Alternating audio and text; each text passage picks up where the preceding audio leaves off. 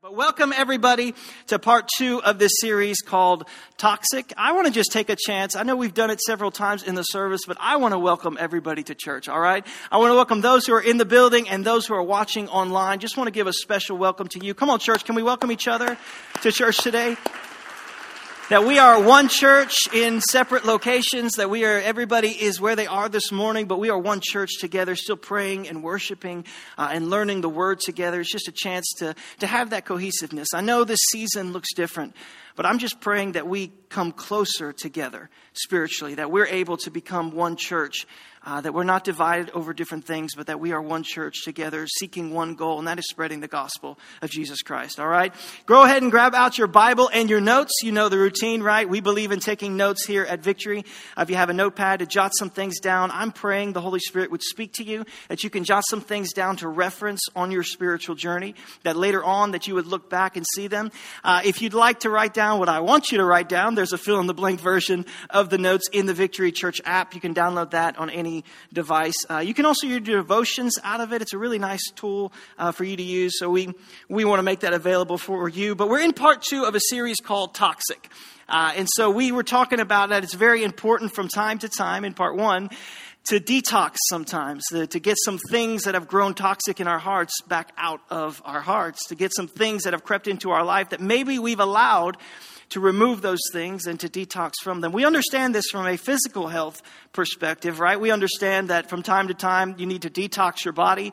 Uh, from time to time you need to get rid of, right, sugars or bread or whatever thing is in vogue that's unhealthy for you during that season. But you need to detox those things. I believe that it's important to also have a season of that as Christians, and often all the time, to be looking for those things that we can detox our spiritual lives that we can begin to see some little toxins that have crept in that are trying to choke out a different part of our life. And so our theme verse is out of Genesis chapter 2, verse 7. It says, And the Lord God formed man of the dust of the ground and breathed into his nostrils the breath of life, and man became a living soul. And so we talked about in in step number one, we talked that the soul is your mind, your will, and your emotions. That in the soul is the center of our humanity. It's your thoughts, it's your desires, it's your emotions, the way that you interact with the world. And the problem with that is if the soul is the center of humanity, it's often the place that is most under attack. This is the place that you will most come under attack, both by the devil's schemes against you, and then we'll talk about another way that we come under attack today. And so in chapter one, or in, in step one, we talked about the mind, about thoughts. How everything that happens in our life begins with a thought. Oftentimes, it's the first place that we are attacked when someone is attacking the soul. When the devil tries to come against us, it's in our thought life. And so we learned in, in, step one, we learned how we can get rid of those thoughts and how we can take them captive. And so that was first one. In this second week, I want to talk about your desires, your will.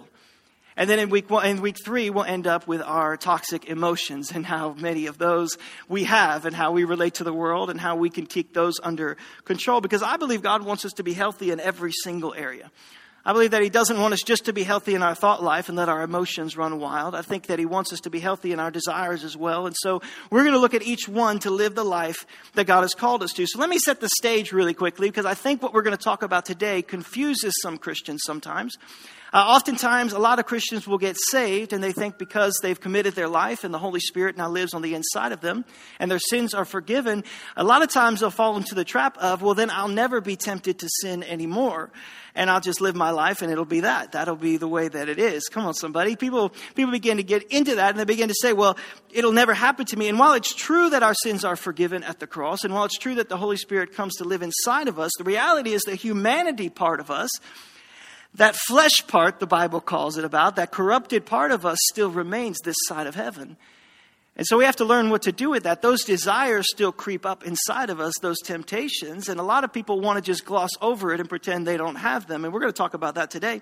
Because you'll hear people say, well, well, underneath humanity and humans and people are just inherently good. It's all these external factors. And that is absolutely false, everybody. Come on, anybody, anybody who's married knows that is absolutely false. Come on, somebody. This, people try to say that we're inherently, and the truth is we're inherently evil. On the inside of us, we are corrupt. We are seeking our own destruction. And we have this sin nature, the flesh, the Bible calls us, because if we were good on the inside, If all of humanity was good, then we would never have needed Jesus to die to save us from ourselves, to save us from this sin, to save us from these things that try to take over our lives. We would have never needed a Savior if we were good inside of ourselves. But how many know we do need a Savior? How many know we do need that sacrifice? And so the Bible says now we have to deal with this part of our life.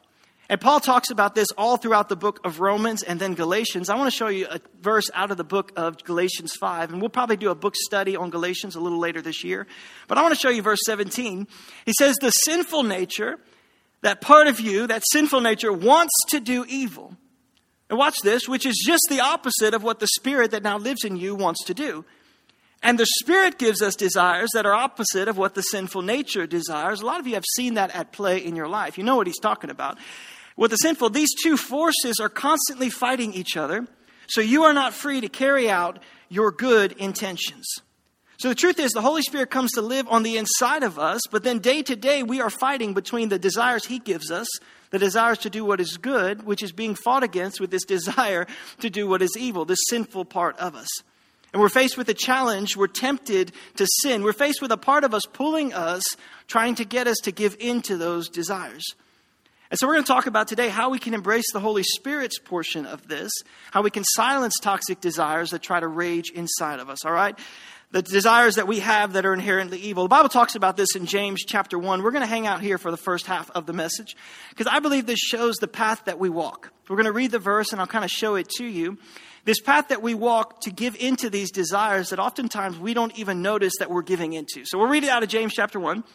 He says, Each person is tempted when they are dragged away by their own evil desire and they're enticed. And so I want to pause for a moment and just say that this verse honestly highlights a part of the Bible that maybe we don't like as much. Because I think sometimes in Christian circles, the devil gets a little too much credit for some things that maybe he doesn't even do. I think a lot of times we want to give him all the credit that the devil did this and he attacked me in this way when James is saying, no, no, no, there's some evil inside of you.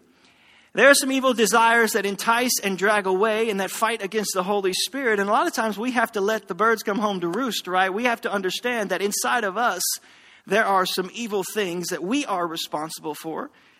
And then it goes on to say, after desire is conceived, it gives birth to sin. And sin, when it is full grown, gives birth to death. So this is the path that we walk. This is oftentimes when we get far from God or when we allow ourselves to get enticed or dragged away, we see this path take us out. And this is oftentimes Christians, because this is written to Christians, that we find ourselves in this path, that we find ourselves down this slope. And if we don't silence the voice of these desires with the power of the Holy Spirit, then we will find ourselves led away. And then we'll find ourselves at the very end of this, after we've given into the desire and we've given birth to sin, it results in death. And that New Testament word for death there means separation. And so while it is talking about a physical death, it refers to that, it's also referring to a deeper type of death. It's spiritual. A spiritual death, a separation from God. And a whole lot of us are experiencing spiritual death. A whole lot of us are experiencing a separation where we're not hearing the voice of God clearly anymore. Or we're not feeling his presence in our lives clearly anymore. And a whole lot of us have experienced that where we've walked away, and it's because we pursued sin. It's because we've given into the desire and pursued the sin in our lives. Now, here's the path that we walk in deceptions that we fall for all along the way. Let's go back to verse 14.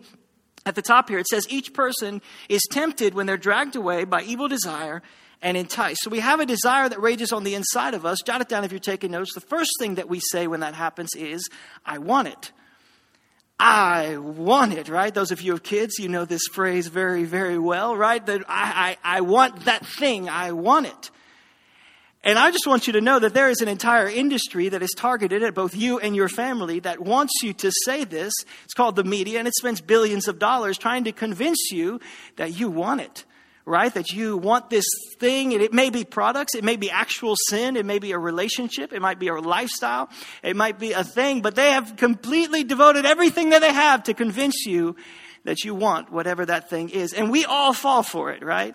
Don't think that you are so high and mighty. We all fall for these things, right? Even infomercials that convince you that you need something that you would never, ever actually use in your life. How many have an expandable hose that is broken, right, in your yard right now? That's just my own personal, my own personal pitfall. I don't know what your is. Come on, show of hands in the house. How many have a snuggie? Anybody own a snuggie in here? Nobody? Come on, 40 million sales of Snuggies. Got to be somebody in the house, right? All right. Some people are like, don't mess with my Snuggie, right? You can talk about cats, but don't talk about my Snuggie. Only in America would we have a blanket that doubles as a piece of clothing, all right, everybody? I don't know. I don't know why, why we do it. Or total gyms. Anybody own a total gym, right? Around 3 a.m. in the morning, you're thinking, I gotta look like Chuck Norris. Anybody been enticed and dragged away by the total gym. Now let's be honest with each other. You've never met anybody who was like cut or shredded or in shape or lean and thought like, how did you do it? And they're, they just respond, 2 a.m. I bought a total gym, right? And that's why nobody, nobody does that thing. P90X, anybody fall into that pitfall? And I don't blame you. Everybody wants to look like Tony Horton, right? He is awesome, 100 years old, looks incredible. We had a guy in college who bought all of the DVDs for P90X. Come on, they're gathering dust in the drawer. They're not doing it. Come on, somebody, because we want it. Somehow we've convinced ourselves, our blurry 3 a.m. mind, that we want that thing. I want it. And we got to have it. And so the devil convinces us in our spiritual lives about all these different things that we see, and we begin to say, I want it. And sometimes it's areas that are truly sinful, but sometimes it's areas that inherently of themselves are not against God's law, but the place that we've placed them in in our lives has caused it to cross that line. So many times we say, I want that thing. And if we look into our hearts, we begin to say some of those possessions or those relationships or those items or things that we've attached our significance to, we placed in the wrong place in the priorities of our life. And so, too often, we fall for this first part that James is talking about, and we begin to tell ourselves, I want it. It's a form of idolatry. And for some people, it's the house that you live in. Some people, it's the neighborhood. Some people, it's the car or the possession or whatever it is. And we begin to say, until I have that thing, I can't possibly be happy. And I just want you to know if you think that, if you begin to say, I won't be secure till I have it, or I won't be happy, or I won't be satisfied until I have that thing, it is a miserable way to live life. It's a miserable way because there's all different ways that we can justify it in life. The problem is we start attaching our significance to stuff. And Ecclesiastes put it as simply as it can be put enjoy what you have rather than desiring what you don't. Enjoy the things that God has given you rather than desiring what you don't. Because the reality is, if you let the cycle set in, you take that first step that James is talking about on this path, then you will never be satisfied. It'll never be new enough. It'll never be, it'll never be big enough. It'll never be, ever be rich enough. It'll never be nice enough. It'll never be good enough. You'll always be looking at what everybody else has. And your identity, and even in your relationships, you'll start to be unsatisfied in every part of your life. You'll be talking with someone who is a beautiful person of Christ, who probably is very successful and is loved by God, and you'll always be looking over their shoulder. Is someone more important going to walk into the room so I can go talk to them instead? You'll be looking at the people in your life or the things that they have, and you'll be thinking, you know, I don't have that, and so I'll never be happy until I accomplish it, or I'll never be happy until I have it, or I'll never be happy or satisfied until I get that thing. I'm telling you, it's no way to live life. This first step on this slippery path, it is no way to live life.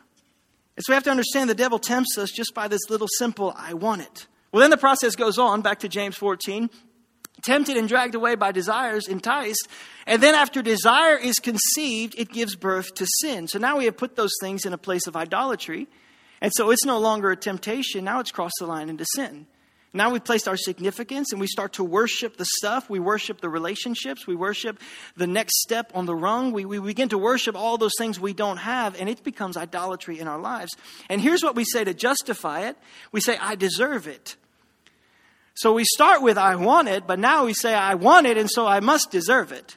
Right? If it's something that I actually want, then I deserve it because I'm a good person, right? I, I know it's sin, but I deserve it. Because listen, I, I give and I serve and I do all these right things, and I just, I must deserve it in my life. And the verse I want you to see is in 1 Corinthians chapter 6 and verse 12. And it says, Everything is permissible for me. It's in quotes because it's saying that's what you say, but not everything is beneficial. Everything is permissible, but not everything is beneficial. Listen to me. There are some things that we allow in our life that are not inherently against God's word. But we have allowed them to get to such a place and we have attached our significance to them and we have set them on the throne of our lives to where it has become a sin. Everything is permissible, but not everything is beneficial. So some things we allow in our lives are what cross the line. Listen to me, everybody. Eating two dozen Krispy Kreme donuts is not against God's law, but it's not beneficial. Come on, somebody. Everybody understands that, right? Like there are things that are permissible, but not beneficial. I remember the first time in my life that I realized I had my own mode of transportation, my own income source, and I could take myself to Krispy Kreme anytime I wanted. Anybody remember that moment? It was a big, it was a watershed moment in my life. Anybody? Yeah, it's, I, some people remember when they got their first job. They remember, I remember that moment in my life. And I thought, this is, this is amazing. This is like salvation. Come on, somebody. This is good news. Like this is, I just, and so I pulled up with my own money and I'm looking in there and I'm thinking they baptize these in icing and then they give them to me hot and it is amazing. Like, I will take them all. I will just, I will, I don't know how much money I have, but I will, lady in the counter, I will take every donut you have in this place. It's just an amazing moment of my life. In college, we arranged Krispy Kreme runs. I just got to tell you how deep this runs, all right? This is confession time this morning we would go at 2 a.m. in the morning, we'd head down to Chattanooga, and everybody would get a half gallon of milk at the gas station and two dozen donuts each. Come on, somebody. And I would eat all 24 because I am not a quitter. I am a finisher, and I can, I will do it. I do not quit no matter what it is that I, I think. And they were amazing. It was incredible. It was like sin, to be honest with you, right? You're taking every bite and thinking, this is incredible. And in the back of your mind, you're thinking, I'm going to pay for this later. I'm going to, right? And then, nah, this will never catch up with me. I mean, a few hours later, I paid for that thing on that thing, all right? But it says, right, permissible, not beneficial. Because it says the next step of this, going back to going back to verse 14, it says, after desire is conceived, it gives birth to sin, and sin, when it is full grown, gives birth to death. Three hours later, I was experiencing death after Krispy Kreme. All right, everybody? Y'all know what I'm talking about. Permissible, not beneficial. There are things in life that are permissible, but oftentimes we let them get out of control. We let them take a seat that's not theirs at the table, and they begin to take over our life. We begin to give them too much significance. It's not beneficial. And here's the principle of verse 15 it says, You get into that, sin fully grown gives birth to death says death. You're going to experience death. And we begin to say, I know it's sin, but it's a small one. I know that it's. I know that it's something, but it's, it's, it's not, I, really want it and I really deserve it. And the Bible is saying, no, you're going to experience death from it. And here's the principle that we say then to justify it I don't care about all that, I can handle it.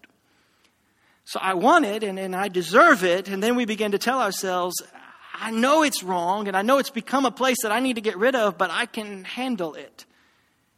Truth is, you and I can't handle it. And the Bible says when we pursue it, it results in death. It results in death. And I love the second part of 1 Corinthians 6, that verse 12.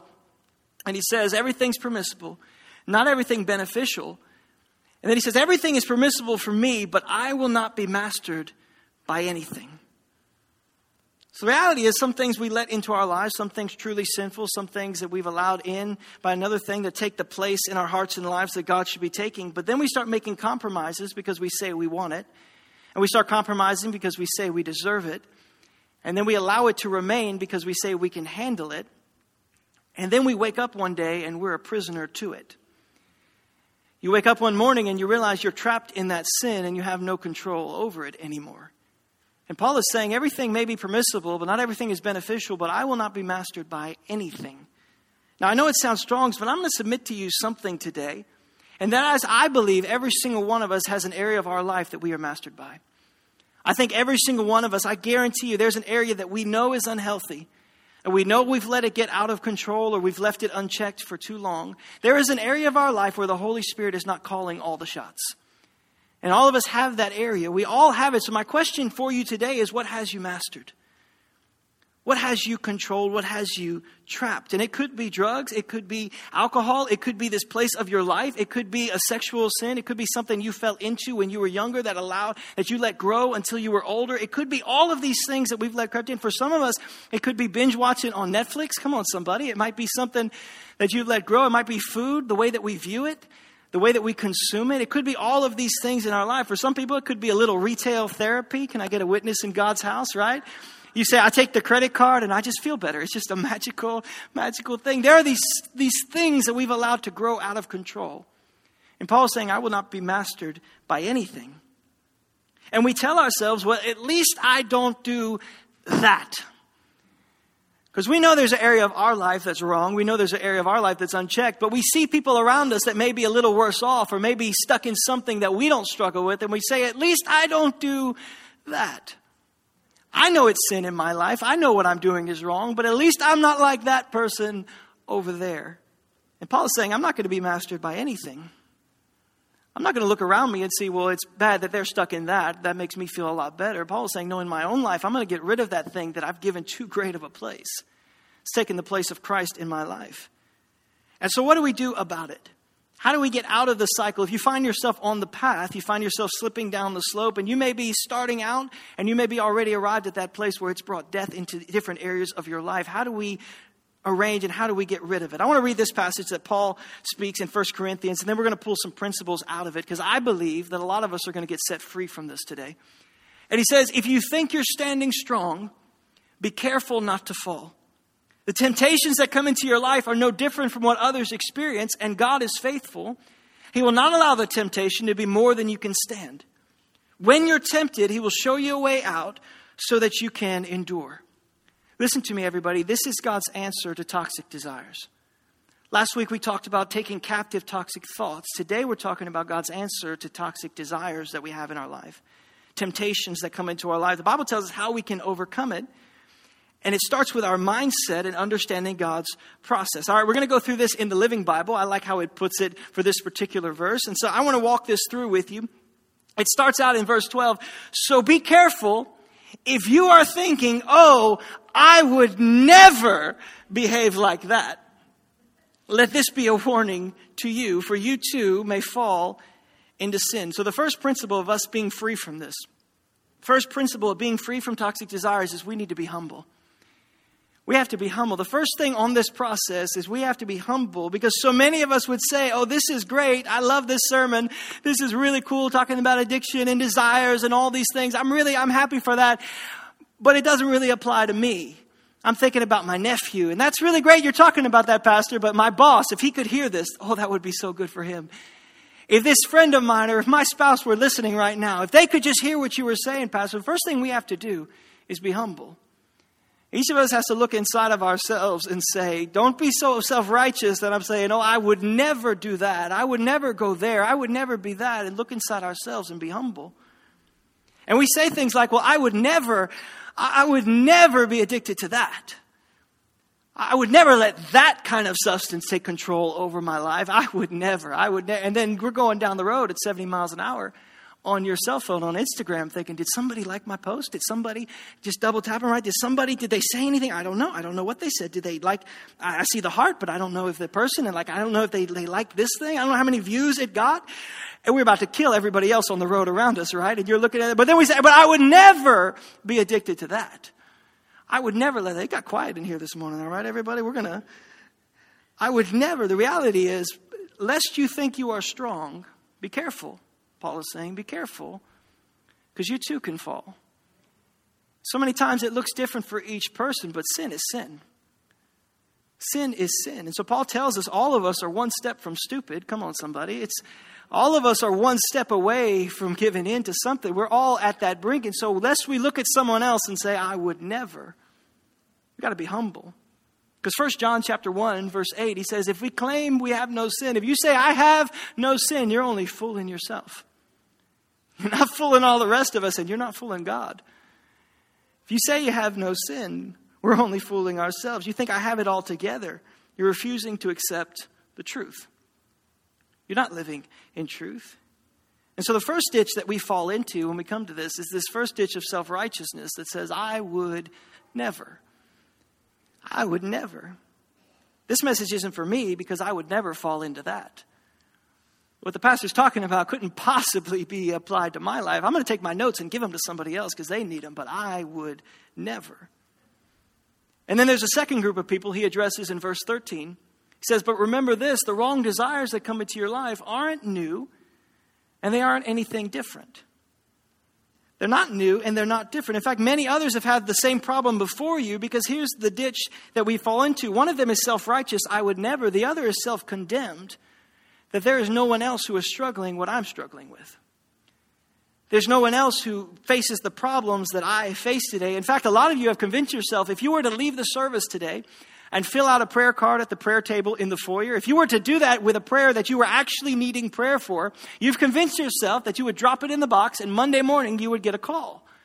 And that you, it wouldn't be a number that you recognize, and it would be me on the other line. Yes, Mr. Smith, I saw you came yesterday, right, to church, and this is Pastor Ben, and I just want you to know that you're messed up. Like I just I just need you to know that we don't pastor people like that here at Victory. We just don't. No, no, sir. We're all perfect, and I just want you to know that I don't even understand that, and so sorry. You just yeah. Please don't ever come back. Yeah, yeah. We okay. We love you. Bye bye.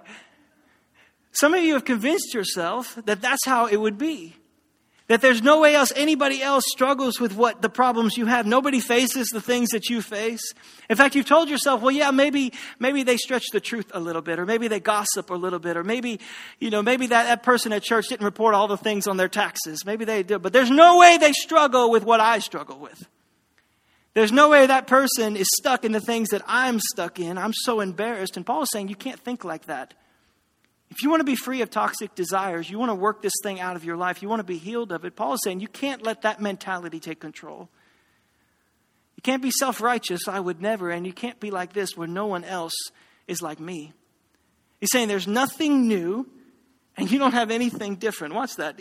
Your life, there isn't anything new and there isn't anything different.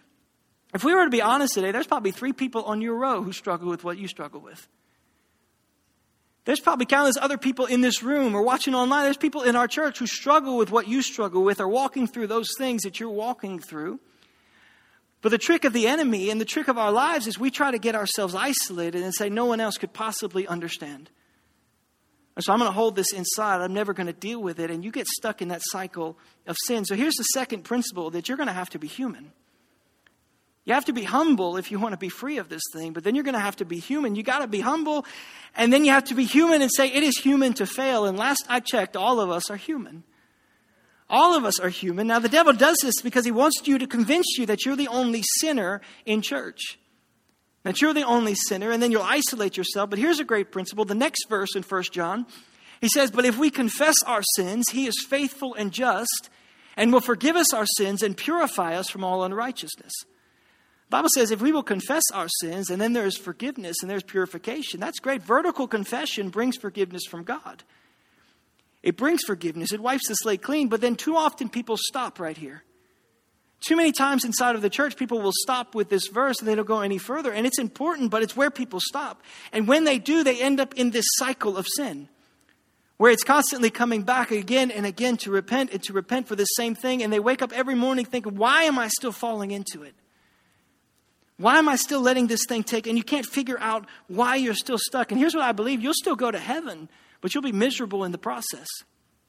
Be miserable in the process. Freedom is found. Watch this in James chapter 5, verse 16. It says, Therefore, confess your sins to each other and pray for each other so that you may be healed. So, vertical confession for forgiveness, horizontal confession and prayer for healing. Remember, this is written to the church, this is written to the Christians vertical confession for forgiveness, horizontal confession, and prayer for healing.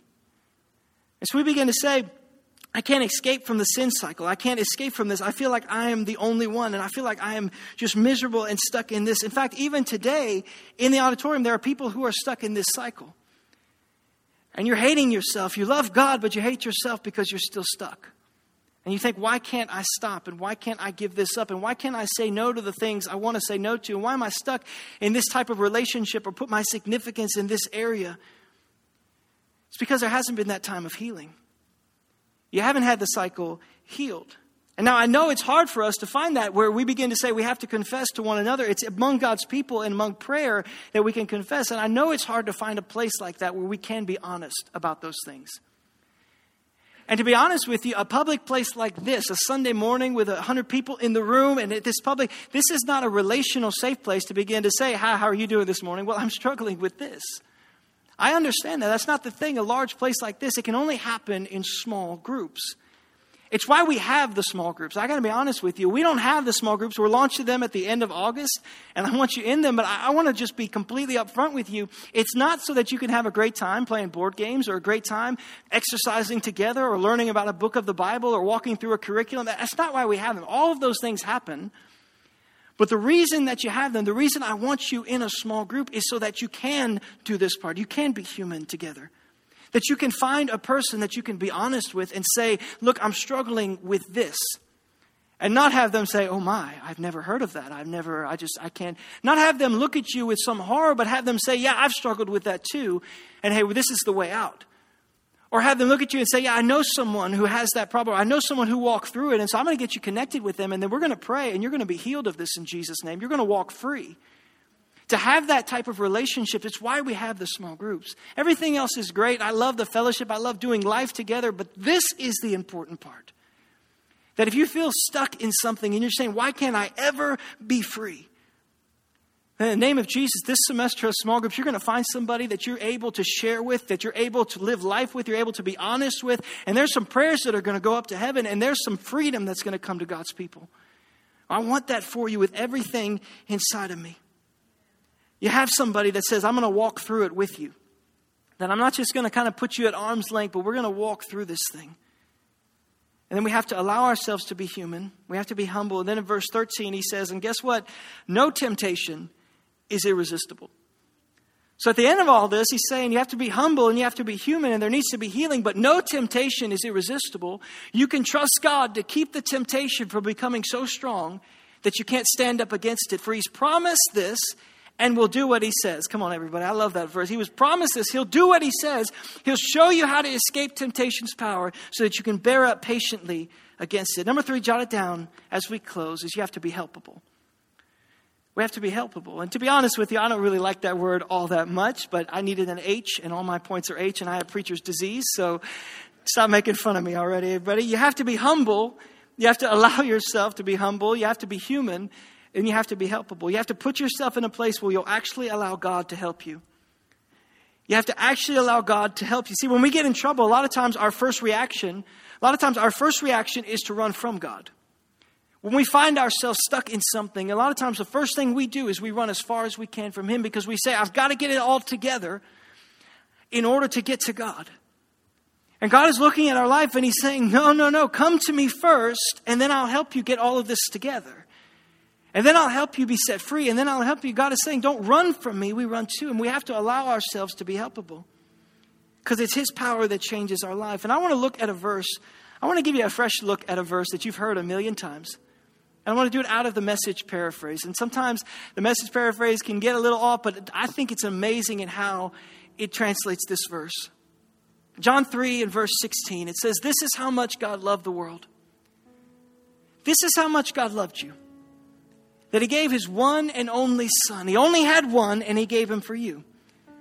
That He only had one Son. You say, Well, why would He do that? This is why, so that no one would need to be destroyed and that by believing in him, anyone, watch that word, anyone, that by believing in him, anyone, I don't care what your past is, I don't care what you're stuck in, I don't care what your cycle of sin is, I don't care how far you've run, anyone, anyone can have a whole and lasting life.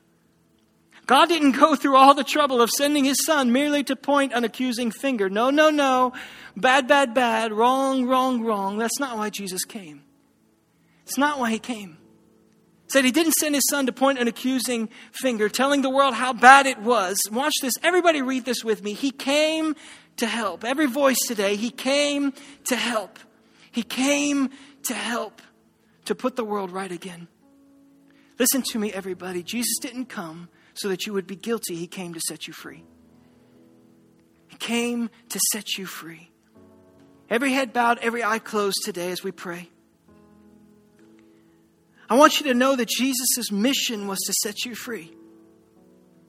That today you may feel stuck in something. Today you may be stuck in a cycle of sin, or you may have placed something on the pedestal of your life. You may have put something in a place that it doesn't deserve, and you feel trapped by it. I want you to know today that who the Son sets free is free indeed, that you can leave this cycle of sin behind. These toxic desires that have dominated your life, I want you to know that it's God's will that you would be free today. But for some of us, we've walked that path of lies, and maybe for some of us, we've experienced death in our life, maybe a spiritual death. That we feel far from God today. We feel stuck in the cycle of sin, and we woke up one morning and we were trapped by it. Some of you feel far from Him, some of you have never had a relationship with Him. and you see in your life these behavioral problems and you see these cycles of things that you know need to be left out of your life, but you have no idea how to be free from them, today I want to pray with you. Today I want to pray over your life because I'm here to tell you you'll never be free of them without the power of God. Without His Holy Spirit in your life, you'll never be free of that. And so if you want to pray that prayer today, if you want to pray that prayer of freedom, you want Jesus Christ to forgive your sins that's you today, I just want to pray with you.